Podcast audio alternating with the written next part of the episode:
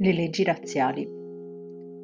Nell'estate del 1938, una sera, come tante, eravamo a tavola per la cena, io, mio papà e i miei nonni Olga e Giuseppe.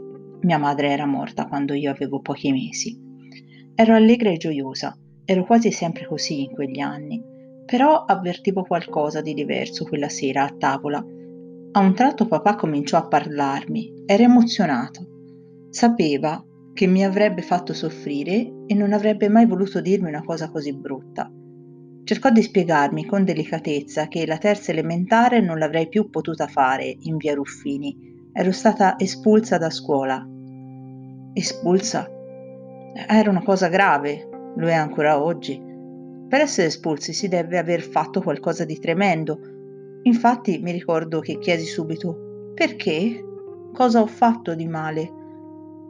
C'era questo senso di colpa che cominciai improvvisamente a provare dentro di me, senza capire per cosa. Solo poi, negli anni, compresi che la mia colpa era stata quella di essere nata. Ma quella sera c'era questa domanda che mi martellava in testa. Perché? Perché? Perché? Una domanda che mi agita ancora. Non riesco neppure oggi a rispondere a quel perché. Non ci potrà mai essere una risposta sensata perché quello che accade da quel momento in poi è assurdo.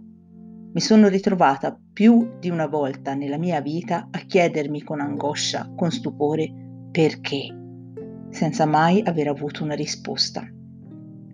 Quel giorno papà cercò di dare una spiegazione al mio perché, ma era molto difficile per lui, poveretto, dirmi che avevamo perso, a causa delle leggi fasciste, razziali, vergognose, i diritti civili.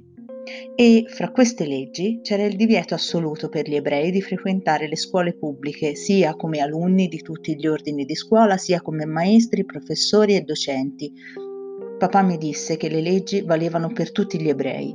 Anche gli ufficiali venivano cacciati dall'esercito, così come gli impiegati e i dirigenti dei ministeri. Avevano mandato via tutti gli ebrei da qualunque luogo di lavoro. Non eravamo più cittadini, ma io allora ero solo una bambina. A me tutto il resto non importava, non potevo sapere cosa significasse per tutti. Restai sbalordita e confusa quella sera di settembre a sentire che non avrei più potuto fare la terza elementare nella mia cla- scuola. Restai sbalordita e confusa quella sera di settembre a sentire che non avrei più potuto fare la terza elementare nella mia scuola. Cambiai scuola e cominciai a frequentarne una privata che mi accettò, ma era vicina a via Ruffini. Per andarci passavo tutti i giorni nella strada della mia vecchia scuola. Vedevo le mie compagne e loro iniziarono a segnarmi a dito. Questa è una cosa che io racconto sempre ai ragazzi perché loro possono capire. È importante a quell'età sentirsi uguali quando stai insieme ai tuoi compagni. Io invece a otto anni cominciai a capire che le altre bambine mi consideravano diversa. Quando passavo con papà mi segnavano col dito.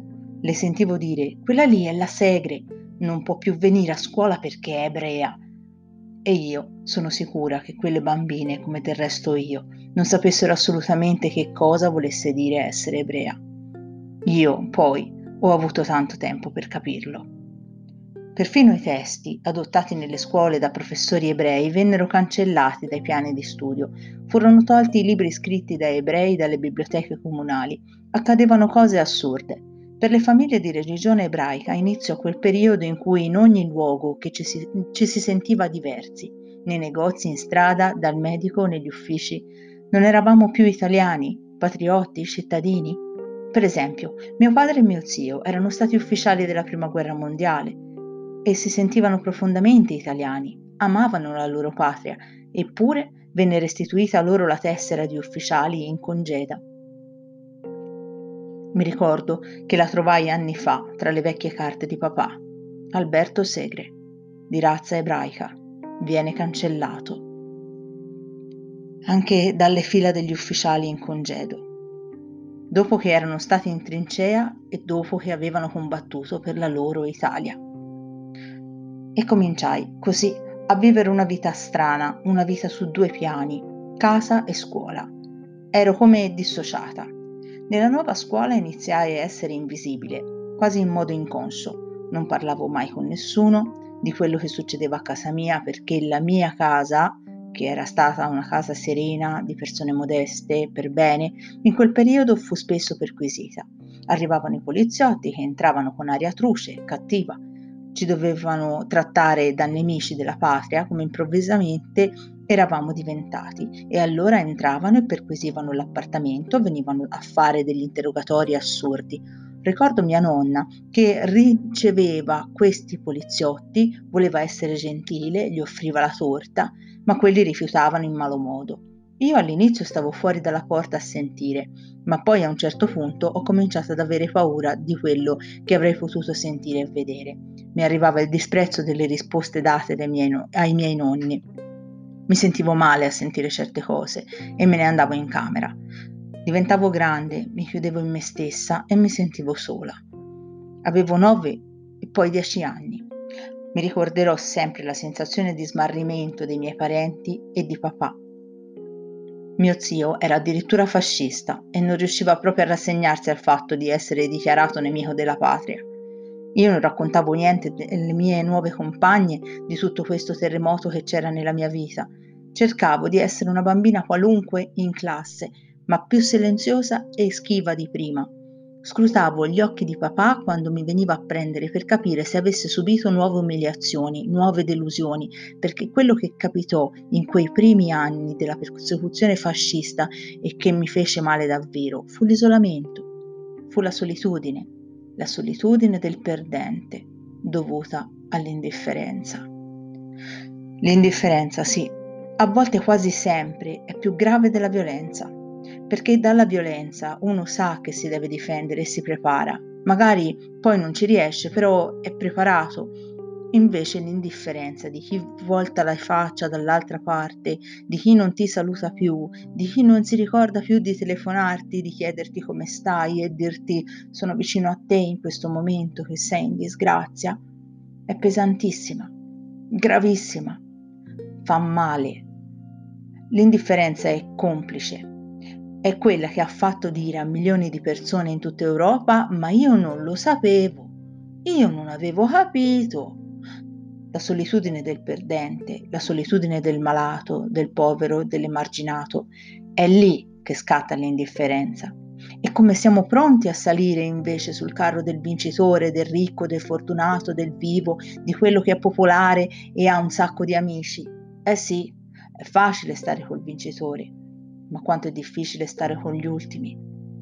Però gli amici del perdente, quelli che non ti abbandonano quando stai male, quando sei povero, quando sei emarginato, quando hai bisogno, beh, quelli sono amici con la A maiuscola.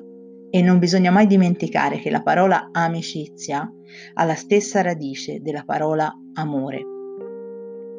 Infatti, certe volte nella vita diventa più importante l'amicizia dell'amore.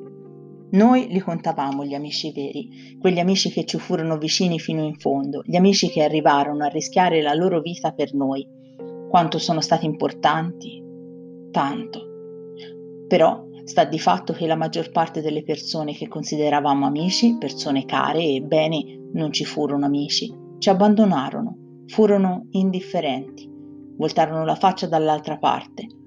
Non capitava solo a noi, naturalmente, a tutti gli ebrei la maggior parte degli indifferenti non si accorse che 35.000 cittadini italiani, colpevoli solo di essere nati ebrei, venivano messi al bando. Eravamo diventati cittadini di serie B, fino a diventare cittadini di serie Z, e poi non bastò l'alfabeto. Ricordo una Liliana bambina che sentiva una grande solitudine si assottigliava ogni giorno il numero delle persone che ci salutavano ancora per strada. Si contavano sulle dita di una mano quelli che telefonavano per dirci che ci erano vicini e che ci volevano bene. Eravamo molto soli e allora gli affetti familiari diventavano molto più importanti. Il piccolo gruppo familiare si stringeva in un amore e in un affetto che era molto più forte di prima. Era così importante quel nucleo familiare quella tavola semplice.